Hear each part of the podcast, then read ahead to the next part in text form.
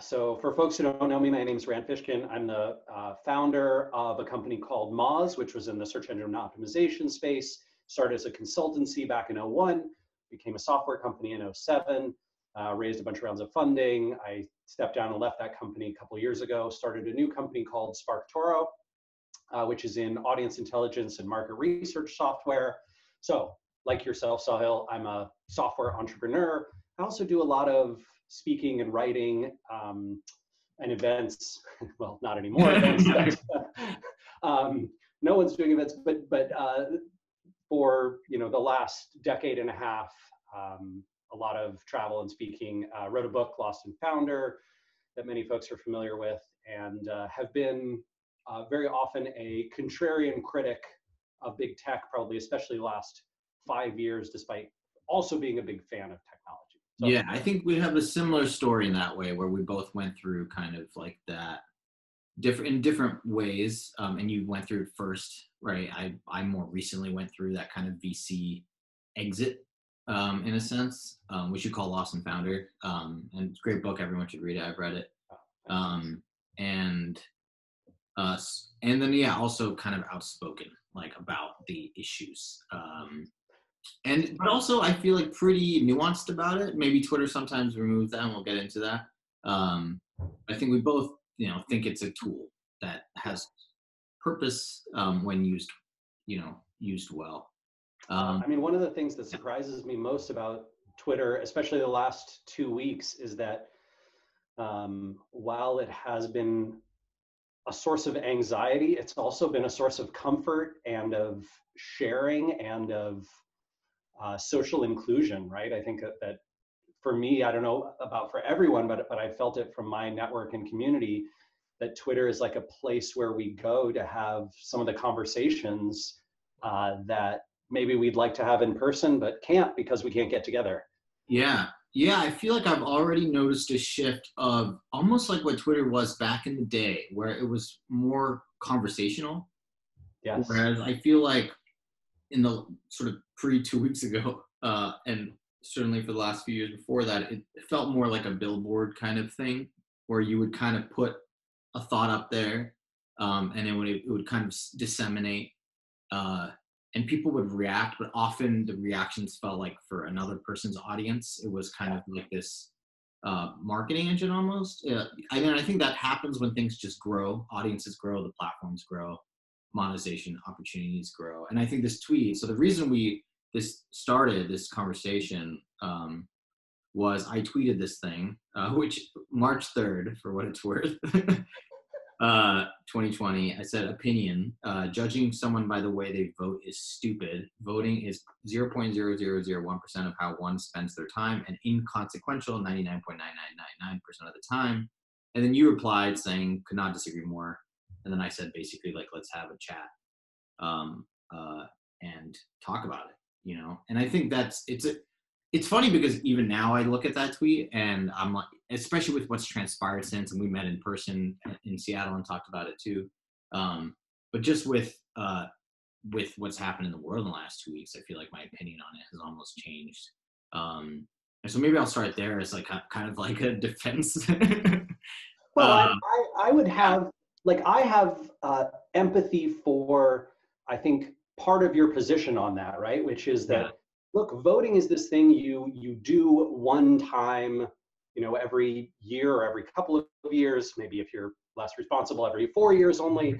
And uh, many people don't put a ton of thought and effort into who they're voting for, right? Or what they're voting for, right? They sort of look at okay, I'm going to look at this voting sheet and maybe I heard something from a friend about how Prop 202 is bad, so I'm going to vote against it, right? And it's not, yeah, you know, it's not a ton of, yeah. um, hey, I'm going to, uh, I'm a high information person and I go out and I do my research and I try and collect different thoughts from different sources and, and make the most informed decision.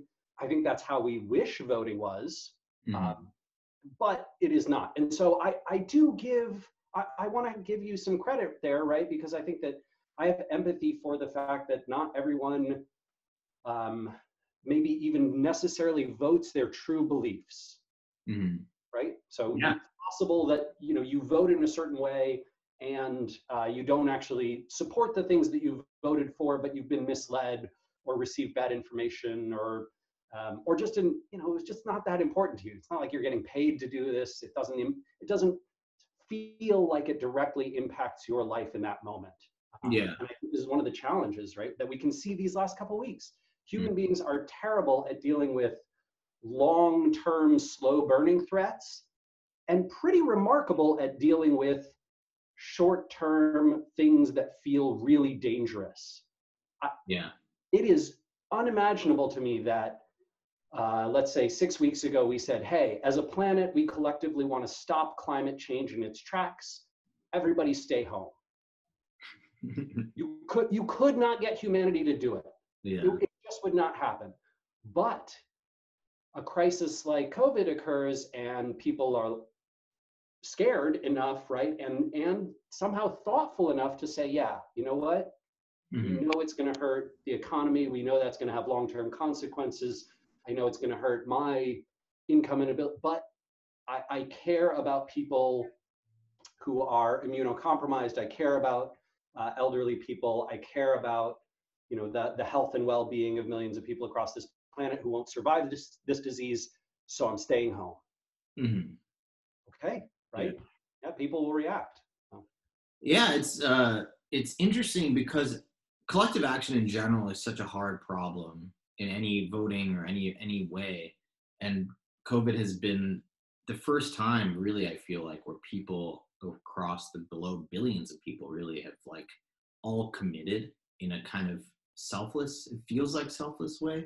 I'm sure there are some. It feel it's definitely more direct in you know it's kind of climate change on some sort of like crazy uh, sort of trajectory, like just speed wise.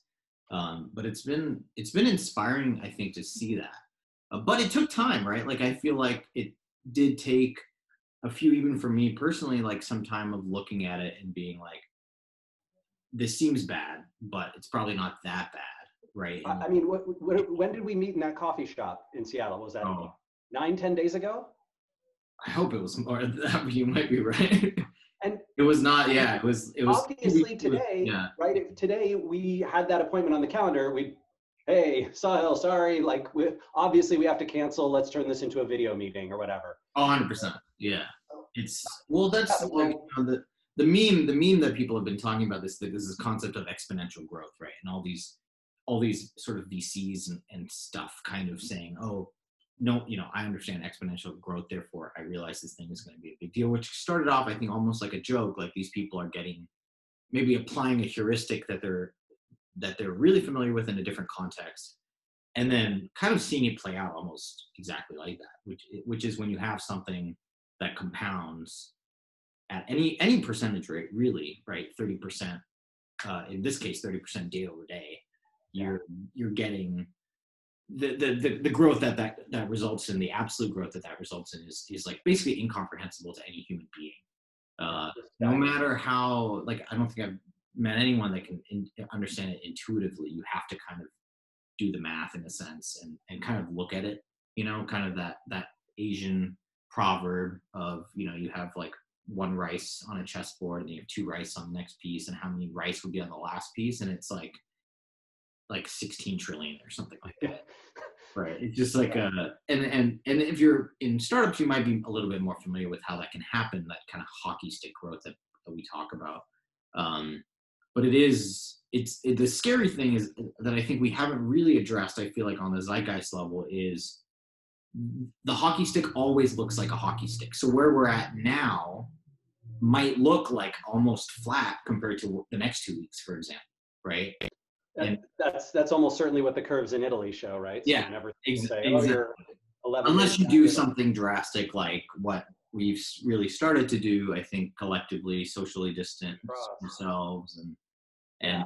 so I mean, I think lockdowns and all these sorts of things. Yeah. Yeah. To me, this this sort of uh, look this this crisis obviously um, brings into stark relief the choices that we've made as voters, right? Because I, I think there are you know, uh, reasonable people would could disagree, but it certainly seems like the leadership we have in place will determine very much the future outcome. Let, let's just restrict to the United States, right? The leadership they have in place uh, at the federal level and at each of our states levels and even city governments will determine a ton of the future of how you know the small businesses down the street from me survive this or don't.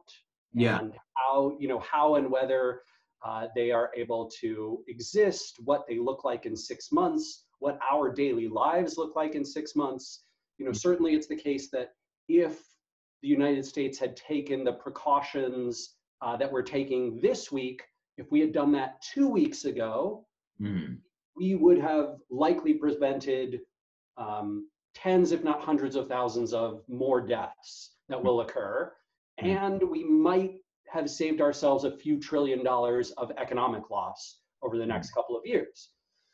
So that is a really uh, direct thing. And I, like I said, people might argue, hey, well, you know, what are you saying, Rand? Are you saying that if in 2016 Hillary Clinton had been elected, we absolutely would have done this the right way and blah, blah, blah. It's- I, I'm not. I don't know that. It's impossible to show that, right? Maybe uh, maybe the Trump administration's actions have been faster than Clinton's would have. Maybe here in Washington, where I live, uh, you know, the governor Jay Inslee, maybe he was will end up being the wrong choice because if you run the simulation with I can't even remember who he ran against in at 16, but whoever the other person was, that they would have reacted two weeks faster and shut down bars and restaurants, and Washington would have far less of an outbreak than it has now. These are hard things to know, but I Mhm. this is where I struggle is I think it's impossible to say that it it, it is 0.001% of your Mm. humanity, right? Because Yeah. humanity is so we are so intricately tied to each other that voting is um, it, it- you know it's not just an obligation and responsibility it is also so indicative to me about how you how your world beliefs uh, coexist with the rest of the planet and how you perceive other people and humanity it, it's intrinsically tied to sort of your your personality and, and who you are as a human being and how you represent yourself so a lot of that's correlation not Mm. causation but Mhm. um, Yeah, it serves as a proxy for other beliefs that you might hold, and and also maybe not more than beliefs. It might it might serve as a as sorry, um, it might serve as like a as a um, proxy for actions that you might be taking in your life as well. yeah yeah Like, certainly I, this is one of the one of the topics you know that i thought was really interesting are you getting a good feed from me yeah, you're good. One of the topics I thought was really interesting that that you and I discussed in the cafe, uh, whenever that was 10, 10 days ago, um, was this idea of do, would you rather have someone, you know, or many someone's uh, in your life who kind of, in your opinion, whatever your opinion is, vote the wrong way, but are good to you personally and kind and your friend. Mhm. Um, and the, I found it fascinating that prior to 2016, I would say I had not many, but plenty of, you know, somewhere between half a dozen close, maybe around half a dozen close friends and many dozens of acquaintances and, um, you know, more distant friends who uh, believed or who voted very differently than I did in, in sort of presidential and federal level elections. And uh, that that changed like i don't know about whether this happened to you I, I suspect it happened to a lot of people who are watching this right that um, there were friendships that were dissolved after 2016 right Mhm. for for me for for my wife and i you know um, a couple of friends of ours who basically um, you know one half of the couple believed one way and the other the other way and they they couldn't reconcile those differences and you know that caused uh, splits that uh, that was real right Yeah. um, That's crazy. Yeah, for me it was it was weird because I had so few people in my life that that viewed that went the other way. So I voted for Hillary Clinton. I was living in San Francisco, um, and I knew almost like the only people I knew maybe were people that were libertarian, uh, and that kind of maybe opted out of the system and like voted for Gary Johnson or something like that. Maybe voted for Evan McMullin if people remember him. yep no i had Uh, a few uh, I don't know if I met mormon friends who were who were big Yeah. in yeah. Uh, and I met a lot of those when I moved to moved to Utah soon after that. But that for me it was it was like I had a problem with I had only a caricature of what a Trump supporter in my head was because I had no context for I couldn't even like call someone and be like, hey, what you know, what happened here, or like why did you do this, or it was all it was the only interactions I had with people like that were on Twitter, and that as we talked about before is like not maybe a great place to form a perspective on. Sure. Yeah. No. I mean, Twitter can get very insular and, and bubbly. I, yeah. um, I'm not sure why I had a larger exposure. I, my um, statistical suspicion is just that uh, you know I had family and friends who were from those regions that were that, that had some heavy support. Seattle, obviously, like San Francisco, mm-hmm. uh, extremely uh, liberal and, and left wing mm-hmm. for the you know for the most part, but mm-hmm. um, the rest of Washington can can vary uh, and I know California has parts of it too that, that can vary. I, my my sense though is that the um, you know the 2016 election was I don't know if it was the first time, but it was certainly the first time for me when when voting felt like more of a personal act. Mm-hmm. Right? That, that a, you know um, my perception uh, at the time, which I, I, I would say has actually moderated a little bit uh, mm-hmm. over the last four years, especially as I've met more people who voted for Donald Trump, but maybe have have different kinds of beliefs uh, than I would have expected. But but a big portion of that felt to me like a look. If you are black or brown, screw you, mm-hmm. right? Like it.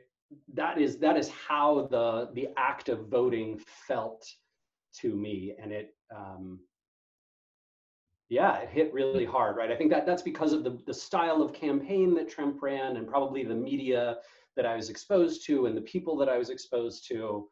Um, right. I, you know, Geraldine and I are lucky that we have a lot of friends who who don't look like us, right? And and and are from different parts of the world and um, have different experiences growing up here in the U.S. But but certainly for those folks, I know it felt um, it felt to many of of our friends and to us like like this personal attack mm-hmm. you know like this um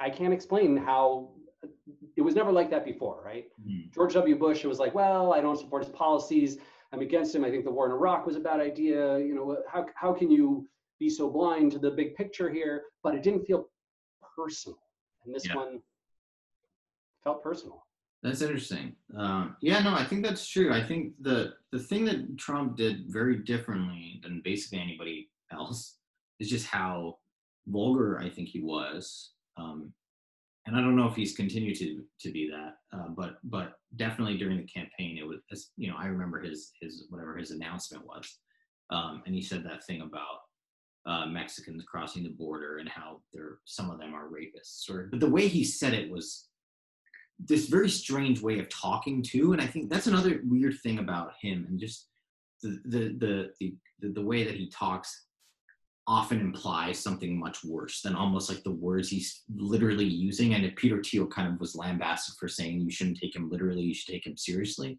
right Which, and i feel like um it took me almost years to realize kind of what that meant but just the way that trump speaks is so vulgar and it kind of like how a three year old would speak about something. And you almost have to like take the words and be like, okay, that's not what you actually mean. Because you couldn't possibly mean that. Just like, no, you know, no way. Um, well, and, and many, yeah, many of the transcripts that you read just make no sense when you read yeah. them aloud, right? Or, or read them yeah, on a exactly. page.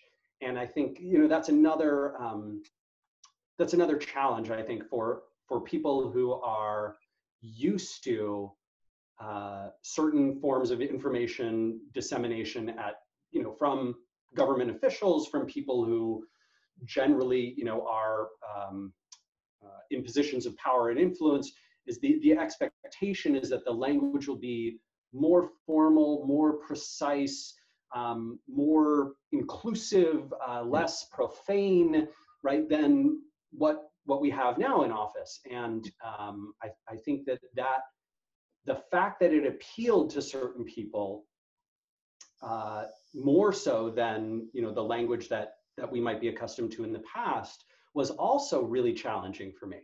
Mm-hmm. Um, it's continued to be challenging for me to, you know, to find ways.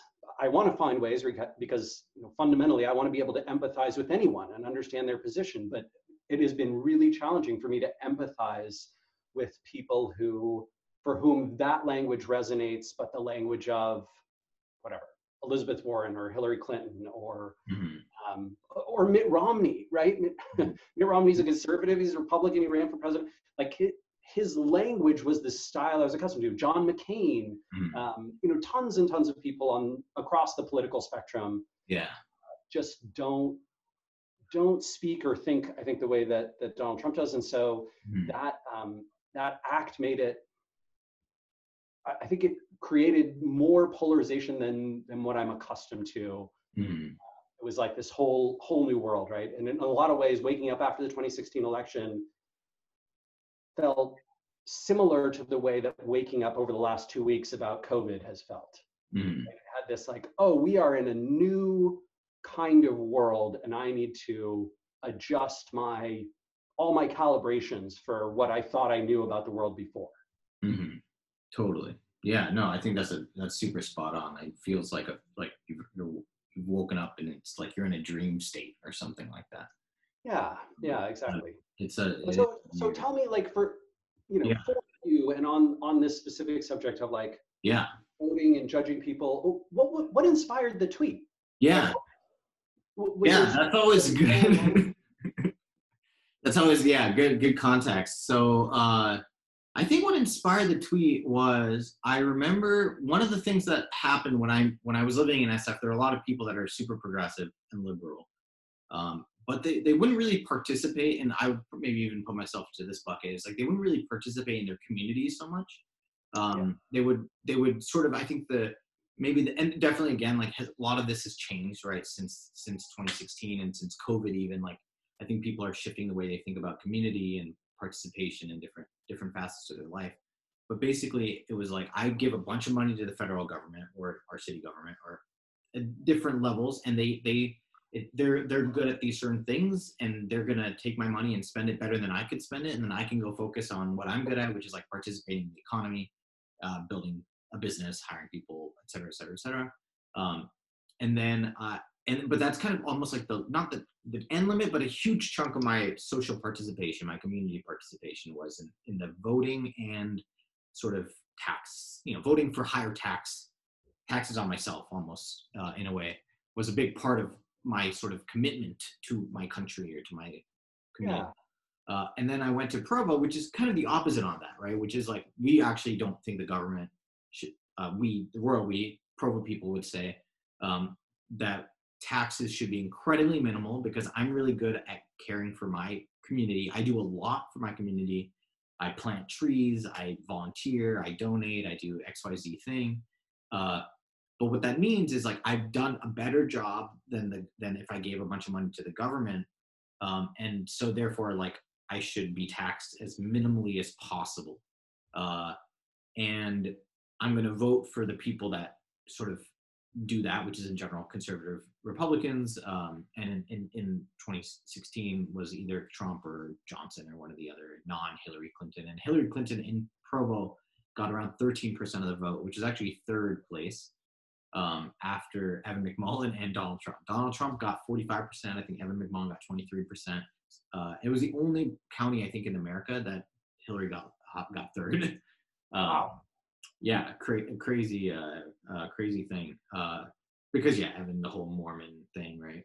Sure, sure. Uh, right. And I think I was thinking, I think I was thinking about that when I was like, sometimes I see these phenomenal people that do so much for the communities. They care a lot about climate change. They implement it in their daily life, like the way that they live. They might not own a car. They might skateboard everywhere. They live yeah. incredibly cheaply. They buy all used clothing. Uh, and then, but they voted for the sort of libertarian conservative person. And, and then I know people in San Francisco that basically uh, do none of those things, but they voted for Hillary. And in my head, I would just like this kind of weird and of course you, it's a simplification right but i was like what who it's not a pure ladder but i was like who if i had to pick one group uh that's done more for climate change or, or been better for climate change like which group would that be and i was just like i don't know um, yeah. And so therefore i shouldn't judge i would probably bias towards one group over the other but i shouldn't judge the other one because uh, it is complicated and voting is one of the many things. Um, and you know and then there was like this third group i thought of which was like surfers in hawaii which are people that politically align with me and probably do nothing bad for climate change. Like they are you know surfing and that's all they do. And that's like the best case scenario. And they don't even vote at all uh, and so it was but again i took that complex set of thoughts and said voting is inconsequential most of the time and a tiny part of your time most of the time so you shouldn't judge anyone for that. Um, and i think i would i would say one definitely what i was wrong about was time. I, I think time is a, not a great proxy for if you should judge someone or not because you can there's a you can do a lot of really great or a lot of really bad things in a very short amount of time um, so that's not the best the, the best proxy but i think the consequentialism is is is, is accurate in which often a vote doesn't matter but what we've seen since especially with COVID, is like you don't know how much your vote matters, and that's one of the weird. That's one of the weird things about voting. I think it's one of the weird things about like even picking health insurance. Um, is is you're you're being asked to make a decision that is incredibly unpredictable, right? Like predicting. For example, predicting like how much your vote is going to be consequential in whatever issue um, is incredibly difficult to really to do any real you know like when when when obama said you know we want to make health insurance as easy as picking i don't know whatever whatever he said picking shampoos on amazon or something. I think i think in my head that made sense intellectually. Like yes it should you should have that much knowledge and you should see the price and all these sorts of things.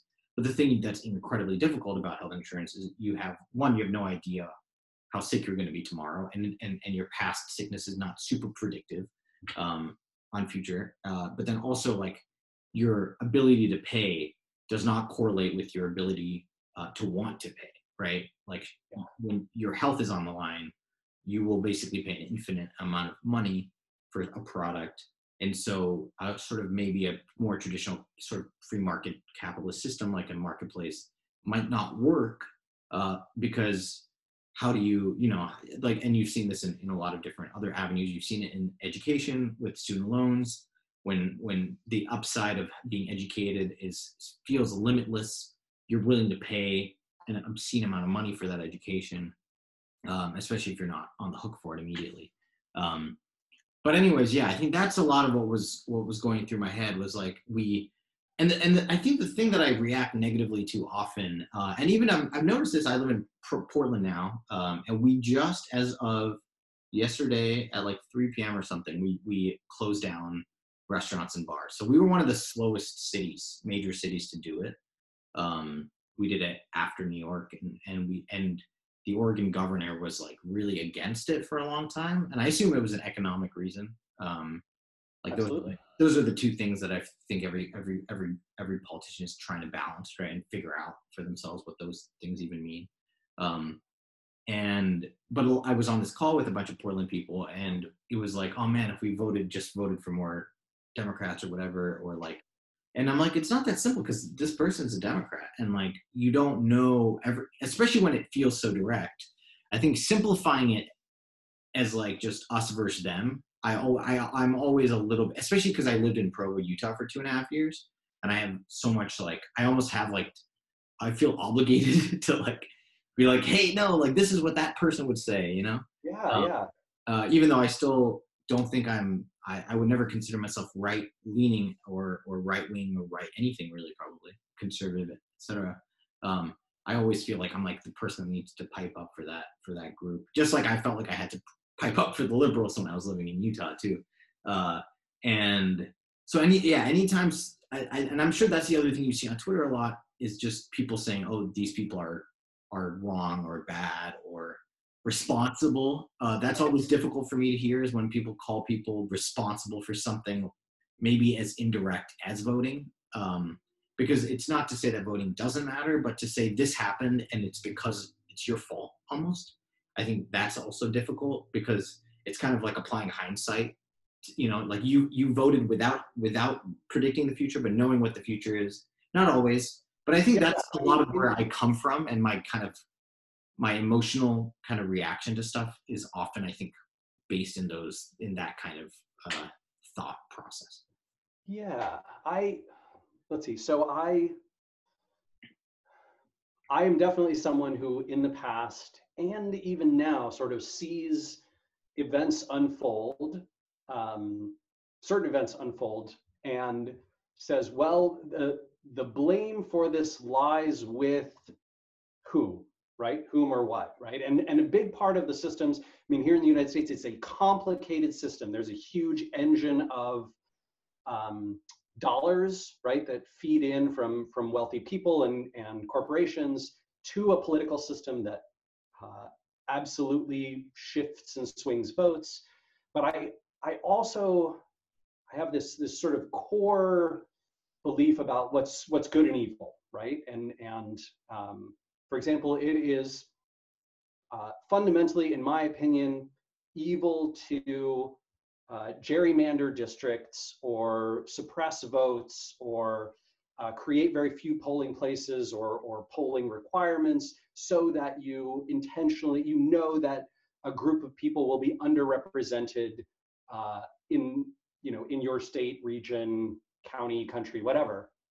And that um, historically, if you go back, you know, 50 years, you can see Democrats doing that, right? So uh, this has happened in both parties. Currently, it is almost exclusively Republicans. You could argue that is because Democrats benefit when more people vote, because statistically more people tend to vote Democrat, and so the Republican Party benefits when they can, you know, shrink voter turnout, generally speaking. But I, I don't you know, I don't know how you mentally um, or or emotionally get through the well. I like, I personally like lower taxes and think it'll be good for the world, or I personally like uh, less spending on transportation and healthcare, and I want more spent on whatever military. Um, I personally, you know, whatever the, the many conservative positions. I don't like restrictions on assault weapons. Um, I want to be able to you know, have fun and enjoy my use of my AR. Uh, I don't know what the actual assault rifle mm-hmm. numbers are, but yeah, AR. I want to be able to enjoy those, and and like I get a lot of fun out of them. And in many cases, individually on these positions, I have empathy, right? I can come around to the idea of okay, if you believe in a world where people are like your Provo, Utah example is great for this, Sahil, because you know you said, hey, I'm surrounded by these people who are very active in their community and I agree with you. I've been to Provo, I've been to, to Utah, I've seen, you know, how incredibly involved, not just the Mormon church, but like many people in that geographic area are involved in helping people in their communities. So I can understand them saying, hey, we have this involvement, maybe we need less of the government doing this job. Um, we want less of the government doing that job. So I have some empathy there. I fundamentally disagree. I, I think there should be professional people handling many aspects of those things. And I think that in countries where that's been embraced, it's generally better for the population than where it's been, um, you know, uh, left left to private industry and private individuals. But we can disagree about that. Reasonable people can disagree. Gun rights. I, think, look, driving is way more dangerous than guns, and we all do it, and we have not banned cars. So, okay, right? If your position is like, look, we allow dangerous things because we enjoy them and we get satisfaction from them and they, you know, bring us whatever positive benefits and guns do that for me. So screw you. I don't want to, I don't want you to take away my assault rifles. And I'm kind of like, eh, I disagree. I don't think it's the right move, but I understand where you're coming from. Lots of dangerous things are allowed. You know, gun deaths are terrible and horrifying, but um, okay, right? Like I can I can see that position. Uh, voter suppression, mm-hmm. women's rights, rights for people of color. Um, you know, the the there's a there's a handful of issues where um, I cannot I cannot bring myself to. Imagine mm-hmm. an ethical way to think through that. Mm-hmm. Um, and so my empathy falls apart and mm. um, and I think that's where, for me, right, as a, you know, I over intellectualize a lot of things, but, but in, in this mm-hmm. particular case, that's where a lot of my judgment based on voting comes from. Yeah. Is that there's a few core issues where I just I can't see how it's not evil. And so look, if you're going to vote for that party, I think you have to first change the party's positions to mm. reflect things that are more positive. Otherwise, I, I can't get behind how that act is right. Mm-hmm. Even if you're doing lots of other ethical things in your life, right? And even if you are, you know, at your core, someone who helps people and, and is loving to your friends and family and all those kinds of things, the fact that you won't extend um, your kindness and your recognition of what is ethical to a broader swath of humanity mm-hmm. um, makes me disappointed right yeah. I, I, want better from people and uh, look right now in the united states uh, i direct that primarily at, at, at, the republican party the conservative party but mm. there, there probably were times like i said over the last 50 years where i think you could reasonably point to the democrats and say mm-hmm. they're the ones who i can't find a, a way to think about whatever this issue that they support ethically. Um, yeah. Yeah, I remember reading, I think this is I'm not that long ago, I think 2014 or something, uh, where California went through I, I think it was a it was like a midterm and every every single um, house seat in the in California was in the legislature um, was uh, Democrat or went Democrat, and this is this is kind of gerrymandering, I think, basically like, and uh, the voters a- actually did a referendum and said this is we actually we don't even if we were mostly liberal people we don't want this because it sort of it's like too much job security for for Democrats. That even if even if we agree with them, we want more competition to push them to be to be better, right? Gerrymandering, in my in my opinion, is bad especially because I'm I'm like a super pro competition and pro innovation person. And so, in, in my opinion, too. yeah, right. And so, I think it was something like 2014 or 2012 or something where basically the voters said because California has a referendum system that I think 50 percent or 67 percent have to say we want this. So they they added, I think it was the country's first uh, independent redistricting commission or oh, committee. Oh, yeah and uh, and and actually the I think the House sued the vote the voters basically or sue the state or however it works. Yeah. Um, because they were like, you can't. This is our duty as legislatures to to to figure this thing out. The, the districts and lost in the California Supreme Court. Uh, and and the, I think four out of the top seven uh, most competitive districts in America are in California. They're they're and and three out of the seven are in Arizona which mm. is when basically went through the same thing I think two years later. Uh, mm. so Arizona is red, but basically went through the exact same thing where like they just had so they gerrymandered everything perfectly, um, and then the, the, voters who are mostly conservative, uh, or at least Republican voters, were like, we don't want this. We we actually we don't want this at all. Um, got rid of it, and so it's exciting to me because it shows that in blue states and red states there's a template for making this change happen. You know, and I think it's now in seven different states or something have an independent redistricting committee. And to me, it should be, hopefully is in 50 states in no short order. These things happen really slowly and then all at once. Um, I mean, this is you know this is one of the things that I look at um, with with the COVID outbreak. Right, you see Ohio shutting down their primary. Florida, uh, I think Florida ran theirs, but but other states are delaying theirs. Right? Yeah, Ohio delayed theirs. Yeah, today. Yeah, potentially for a long time. Yeah and you know the the argument being made is essentially hey we we have to vote by mail.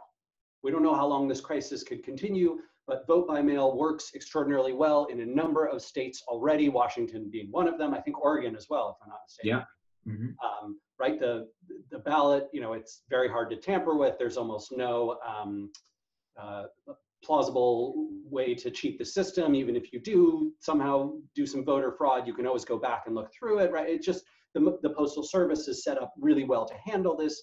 It, it's wonderful, right? It's a great, great system, and you get. You vote ahead of time, so you never have to like you can flatten the curve in a sense of voting. You can get you can get people exactly. to vote three weeks and before. You don't, to, you don't, have to stress about like uh, the the voter returns from polls. You don't have to you don't have to stress about. Uh, there's a lot of you know initiatives like, hey, we should give everyone election day off so that they can go to the polls.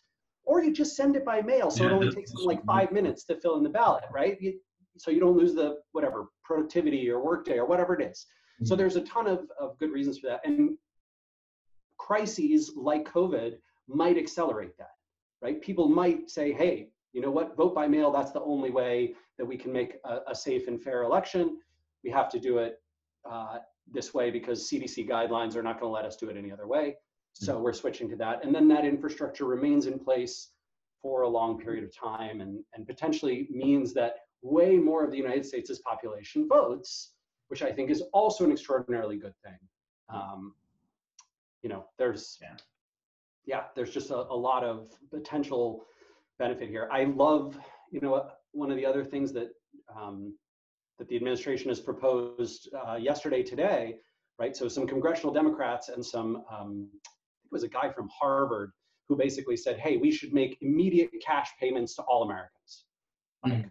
Sahil, you should get a check in the mail for $4,500. Rand, you get a check in the mail. Every single person in this country gets a check for $4,500 that you can go cash, basically to prevent the 40%, 50% of Americans who are most at risk of losing you know houses rent not being able to cover bills not being able to buy food blah blah blah blah blah because of this crisis and that's never been done. Like that is that has just never been tried before and it's on the table and it's supported by frankly a presidential administration who four days ago i could never have imagined them hmm. accepting that. So i yeah. Well some of the some of the to get through this. Yeah i think some of the exciting innovations often happen when there's like an argument that's like you know option a or option b and it might be like voter suppression or vote by mail or whatever and then often the answer is like this thing that happens out of left field it's like actually this thing over there now makes way more sense and actually like both sides who might have been arguing about this point are like actually that sounds great to us like let's yeah. do that um, and and because they're not they don't have that emotional investment into what they were you know, because it's a kind of a totally new outsider argument, like Andrew Yang's freedom yeah. dividend, basically. Um, it has a lot of uh, of sort of support from politicians, and then also a lot of support, I think, potentially from voters. Because I think one of the hard things, one of the things I noticed in Provo, um, was people often the way you speak about something affects how you support it or not, right? Mm. Um, and so that's one of these. It's almost like kind of a, an emotional sunk cost where if I you mean, this is the this is the core of marketing, right? Everything that yeah. I do and, and have worked on right in my career is is around marketing, and you can see how a brand or branding, including language, is hugely powerful in changing minds, right? If you talk about uh, what was the the classic example in 2016? Do you support Obamacare? Yeah. Do you support the American uh, Care Act, right? Yeah, the Affordable Care Act. Affordable right affordable care act right? And people if you ask people about the aca it's like 75% if you ask them about obamacare it's like 49% what's mm the difference? It's exactly the same thing. Well one has obama in the name. Okay all right there you go. Yeah totally yeah no that's a that's a really really good point i mean the other the other thing that's really hard is when it's it's cool now because it, it when you have a, a crisis you have to come up with like solutions to very specific problems so it's like, how do we solve this specific problem? Whereas often I think when you're voting for one party or another, you are speaking in such abstract terms because you have to pick one sort of like one checkbox that has to represent like all of your ideas in one. And some of those ideas might be, you know, really uh like as you mentioned, like might might be just like feel evil right? And so even though you there might be like eight out of ten ideas you really like, two of them are really, really, really bad, and they might be so bad that you can't even you're like, I can't vote for you, sorry, because it doesn't matter how good you are on these things, like this thing is too far. And it might go the other way as well.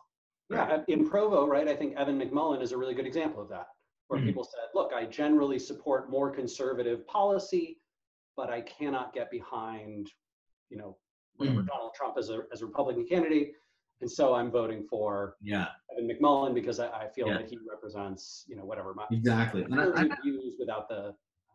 Hundred percent. I think the, the the the one thing that was really surprising to me in Utah was one Bernie Sanders support was a lot stronger than I hmm. thought, um, and he think, yeah it's a really weird thing. Uh, I think that might that might just be because Utah because of the church and like they're much more I wouldn't say socialist because again like it's a marketing thing but yeah. I, the, a lot of the ideas I think he stands for really resonate there. And Utah's its own weird brand of conservatism. Um, you know, they all give 10% to the Mormon church, which is kind of a socialist idea almost. Um, oh, yeah, good point. But they would consider it voluntary instead of maybe force or something, something like that. Um, but um, yeah, I don't know. I forget what, what exactly my point was now. But the let me try to think what it was. What were, what were you talking about just before? Well, so I, I mean, I think I think that the right support for Oh yeah, I remember now. Yeah. Or, or yeah. support for like these yeah these hard to reconcile ethical yeah. issues that your party might believe in. Yeah. My sense is that you're making a really good point here, which is we if we judge people uh, based on their vote, we have to make sure that we consider the intent behind it, not mm-hmm. merely the outcome of it.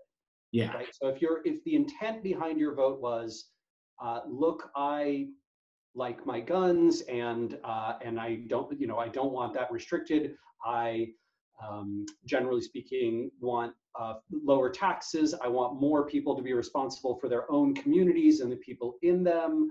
Um, I think that a social support network is a wonderful thing, but I want that provided by myself, my neighbors, my church. That mm-hmm. very different from, uh, you know, I, I'm imagining, right? There's probably there's probably very few people, but like the the person who hangs up the Confederate flag, right, mm-hmm. in their living room and and votes yeah. conservative is fundamentally very different from yeah. the person who says, "Hey, my community and and me and my neighbors in my church are better at providing social services than the government is, mm-hmm. and that's who I want to do." Yeah. That. Those are two really different mm-hmm. um, reasons to vote for the same party, and you could I'm sure, right, someone who is highly critical of the De- Democratic Party and of liberals in the United States would would be able to point out similar, you know, hard to reconcile. Yeah. Yeah, I'm sure there are there are ideas that to a like a middle of the road conservative they might look at Bernie, for example, um, and say he's you know honest and eloquent and like he has a lot of really great ideas. He's really smart, but this one thing he he advocates for, I think, is just like so wrong that I cannot possibly support him. And then also anyone that votes for him, I just can't get around how they do that.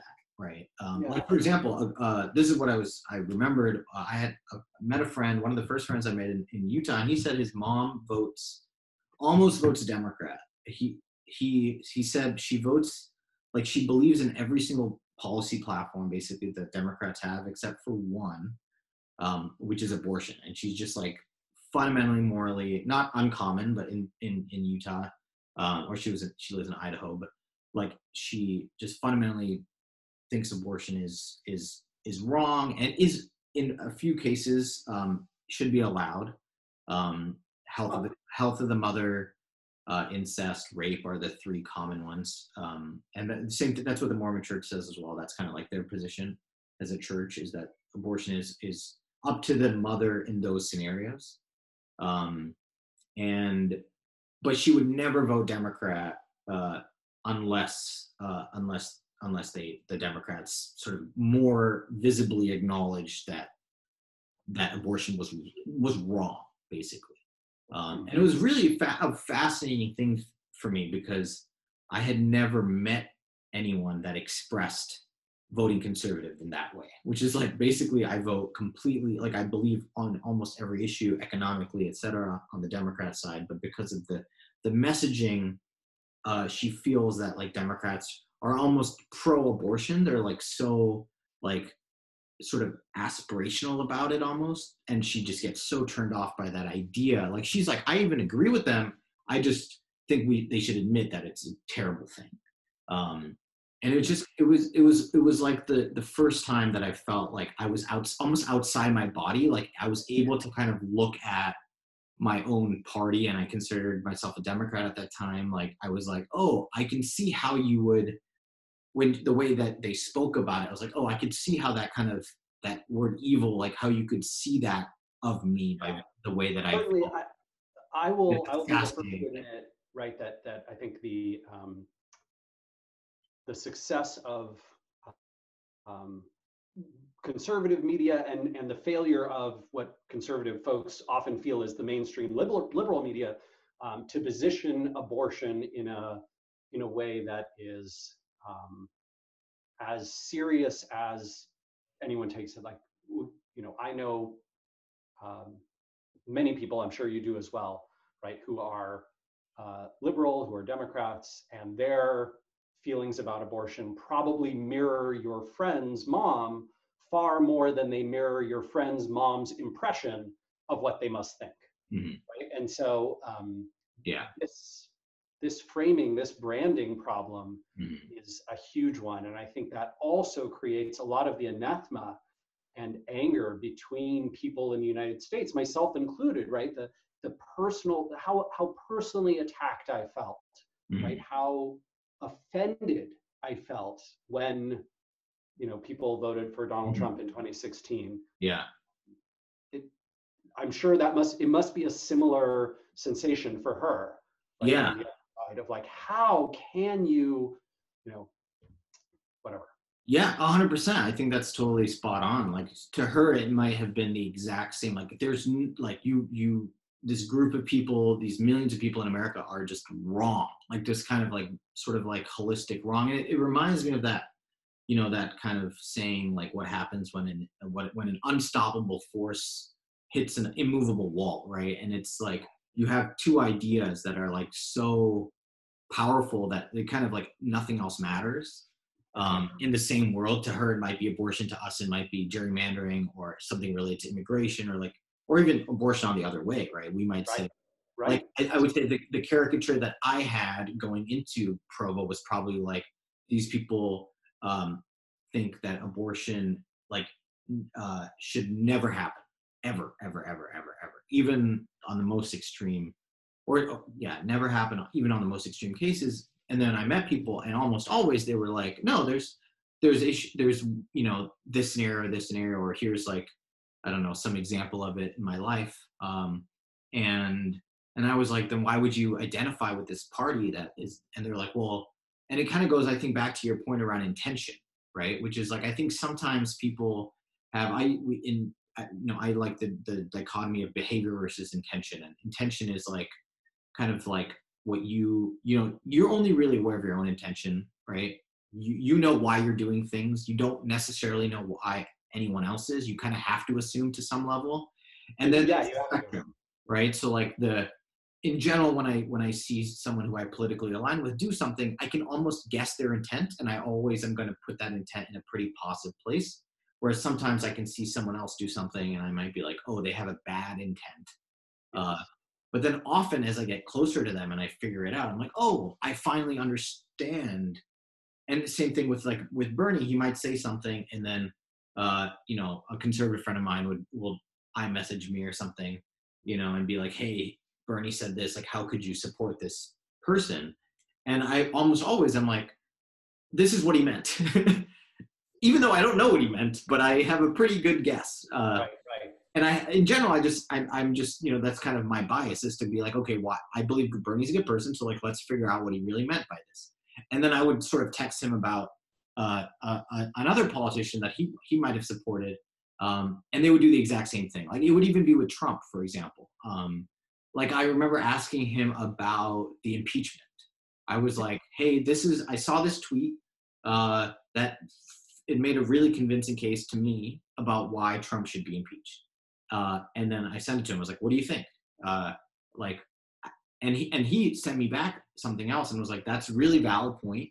Uh, this is something I've read that makes a really good case for why Trump should not be impeached. You should go read it. And it's by this constitutional lawyer at Harvard, who's a Harvard law professor or something like that, who like taught Obama or something, you know, like some incredibly credentialed person. And he basically, we kind of came to this conclusion of like, we have no clue. like we, we, you know, we, we both think we kind of have a good idea about it, but the truth is this person is incredibly knowledgeable. I feel like this other person is, and they disagree. And both of those people know a lot more than we do.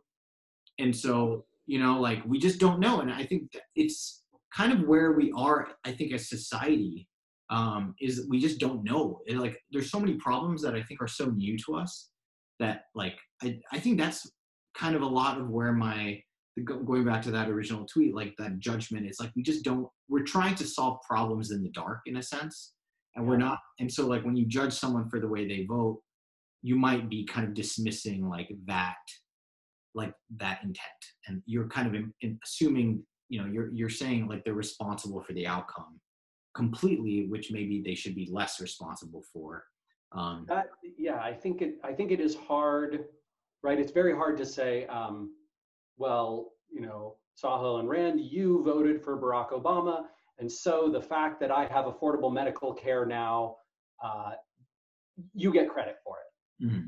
right? Yeah. I, I don't know. I mean, uh, that feels not quite accurate, right? I think that the responsibility and and um, uh, you know the the powerful positives that that's brought to the United States and to, to hundreds of millions of Americans rests distributed. And similarly, um, it should probably be just the blame and fault should be distributed when we mm-hmm. have these these fundamental yeah. core disagreements. Um, exactly. I think yeah, that's a good that's a good I think no is often when when good things happen, it's easy to say, oh, this you know, thanks Obama, right? Like this is because of Obama. non-ironic, thanks Obama. Yeah, non-ironic, thanks Obama. exactly. Uh, and then when something bad happens, it's like that's Trump's fault. Um, and I think if you if you catch yourself doing that over and over and over again, you might you might have fallen into the trap of like confirmation yeah. bias. Uh, and I yeah. noticed this, right? Like the the I, I know a lot of a lot of my friends, the economy's you you know as of uh, a month ago uh, was doing phenomenally, right? Uh, and and Trump uh, has been in office for three years or whatever, and uh, and a, very common sentiment on Twitter was uh, thanks Obama, basically, right? Not ironically, it's like Trump's taking credit, but actually this is due to a lot of what Obama did in 08. Uh, and none of those people have said this crash is due to Obama in 08 and the stuff that he put in place. And I think that the answer is is complex, as you mentioned. You cannot draw a straight line. Um, and there, there, there are things that probably Obama and Trump deserve blame for, and Obama and Trump deserve fault for. And that includes great things that happen to our economy, um, and, and, and not great things. And also, I think they, they, they don't deserve blame and credit for things. Like there is a huge system at play here. Yes. And the Obama, the, the sort of Obama stuff made some impact. We're never really going to know what the alternative of that would have been. Like if Romney or whatever won, what would he have implemented? How would that have changed things if Trump or Hillary, like what that would have done? And you know, the scenario that we're in now, and, and that's a really fascinating thing about something like COVID is because it's so you can't blame anybody. Really. I mean, maybe you could blame like the Chinese government for suppressing information and things. But, I, I certainly I think that's a yeah. I, I think that there are some yeah there are some obvious things that i think you would you would point out and say this was wrong and in yeah. retrospect very right very terrible move like we underinvested in you know immunology research yes. at critical times we yes. dismissed the head of cdc whatever like yeah, that's true. bad moves seattle uh, almost certainly should have been locked down way sooner mm-hmm. right we should have we should have uh, collectively quarantined way sooner right so that falls on potentially all of us. Yeah. Individually, uh, yeah. seems and pretty there, obvious. There might be other ways. Like I remember, like in January, uh, Trump uh, shut down the border against China um, in, in early or late January, and Chuck Schumer, I think, tweeted basically being like, "That's racist," um, and he deleted the tweet. Uh, yeah. Because it, it turns out, I, I don't know what, again, I don't know what Trump's intents were behind that my guess is knowing the fallout since that they must have had some idea that this thing was coming and and and uh and it was kind of or or or not i don't know well, uh, and now, clearly now the, trump certainly takes credit for doing that yeah patient zero right was a a guy from the seattle area who mm-hmm. went to wuhan and was visiting relatives there and mm-hmm. came back uh, you know just an ordinary tourist right and mm-hmm came back, and if those if those borders had been locked up, whatever, five or six days earlier, mm. uh, different, you know, potentially a different story. I, I'm sure he, you know, that person probably would have found another way to get to the US. yeah, US. So yeah, that's the. It kind of almost gets into determinism, right? Which is yeah. like Bill Gates did that talk at TED Vancouver in 2012, I think, where he basically says the next, the biggest threat humanity faces uh, is not World War III. It's a virus. It's an influenza virus um, that spreads incredibly quickly and is asymptomatic to most people um, and has an incubation period of several days, if not uh, a couple weeks. Like he kind of described. Uh, it's a little spooky. It's a little spooky, but also like probably shows that he seeing Ebola, seeing what he's done with Zika, like he he knows like right the the sort of the threat level potential of this. He also knows that mo- most viruses never get that far and fall out, or you know they they they kill too quickly or whatever. They don't spread, etc. But he yeah he was like, look, this thing if if if there's an event in which like 30 million people die, it will be an influenza virus. Um, I can't tell you if that's going to happen, if that's going to happen tomorrow in 30 years, um, if that's going to happen once and then every year after. We don't know, but if it happens, there's a good idea. Um, and I think that's a lot of, I think going, talking about voting and other things, I feel like that's a pretty core theme is just you don't know the Im- impact you're going to make. So you should like, you don't know the, the outcome of your actions always. Hmm. So we should focus on, I think, is you should be hopefully really, you know, you should be knowledgeable about the intent that you want to have. You should also share, I think, your intent. I think it's really helpful to be like, this is why I did something. So at least then no one has has to guess I, I mean, certainly this is a this is a big um, you know check mark in favor of ranked choice voting. Yes, in primaries and in the in the general election, because I think you could you could perceive a lot from someone's um, intent by looking at their rank choice of one, two, three, or one, two, three, four, five. Yeah. You know, you yeah, might. Yeah that's the thing that often Democrats get into, right? Is like the Bernie Bros and the like, are they going to go to war? Or are they not going to vote? And it's like, well, if you really, you know, it should it should be possible for me to tell you, actually, look, like I don't care. yeah, yeah, right. Like, or I do care, or whatever. Well, I think one of the one of the things that that um, voting that is true about voting in the United States in particular, um, but in democracies across the world, is that it is fundamentally your job is not to uh, choose, not to exclusively vote for the best candidate, but rather to avoid the worst choice. Mm. Right? And that's true whether you're voting on propositions, you know, direct things in your local city government, whether you're voting for judges, whether you're voting for presidents, congress people, uh, et cetera, right? The, the, your fundamental job is pick the least bad option once presented with the choices. That's the only thing that you can do. Um, and that is frustrating, I think, for a lot of people. I think that's why many folks complain about the two-party system and mm-hmm. the structure that we have. Ranked choice, obviously, is a is a great way to solve this, but mm-hmm. um, yeah, it's just it, it, just is what it is. Um, mm-hmm. And Sahil, I apologize. I'm going to have to run. No problem. This is awesome. This, this, has been amazing. I can't wait to see um, see it put out there and, and edited. I'm. I, I am both dreading and mm-hmm. looking forward to the comments that we will potentially receive. Um, but.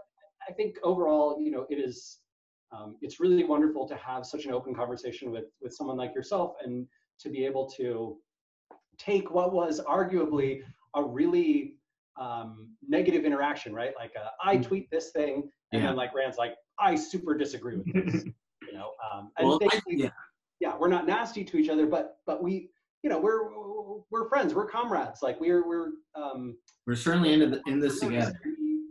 Agree on far more of this than we disagree on. I bet that's true, as our conversation put it out, for a huge majority of even very polarized Americans. Yeah, and I think the the last point I would just add to that is because we know that and we've had interactions before, we're allowed to almost have this terse interaction.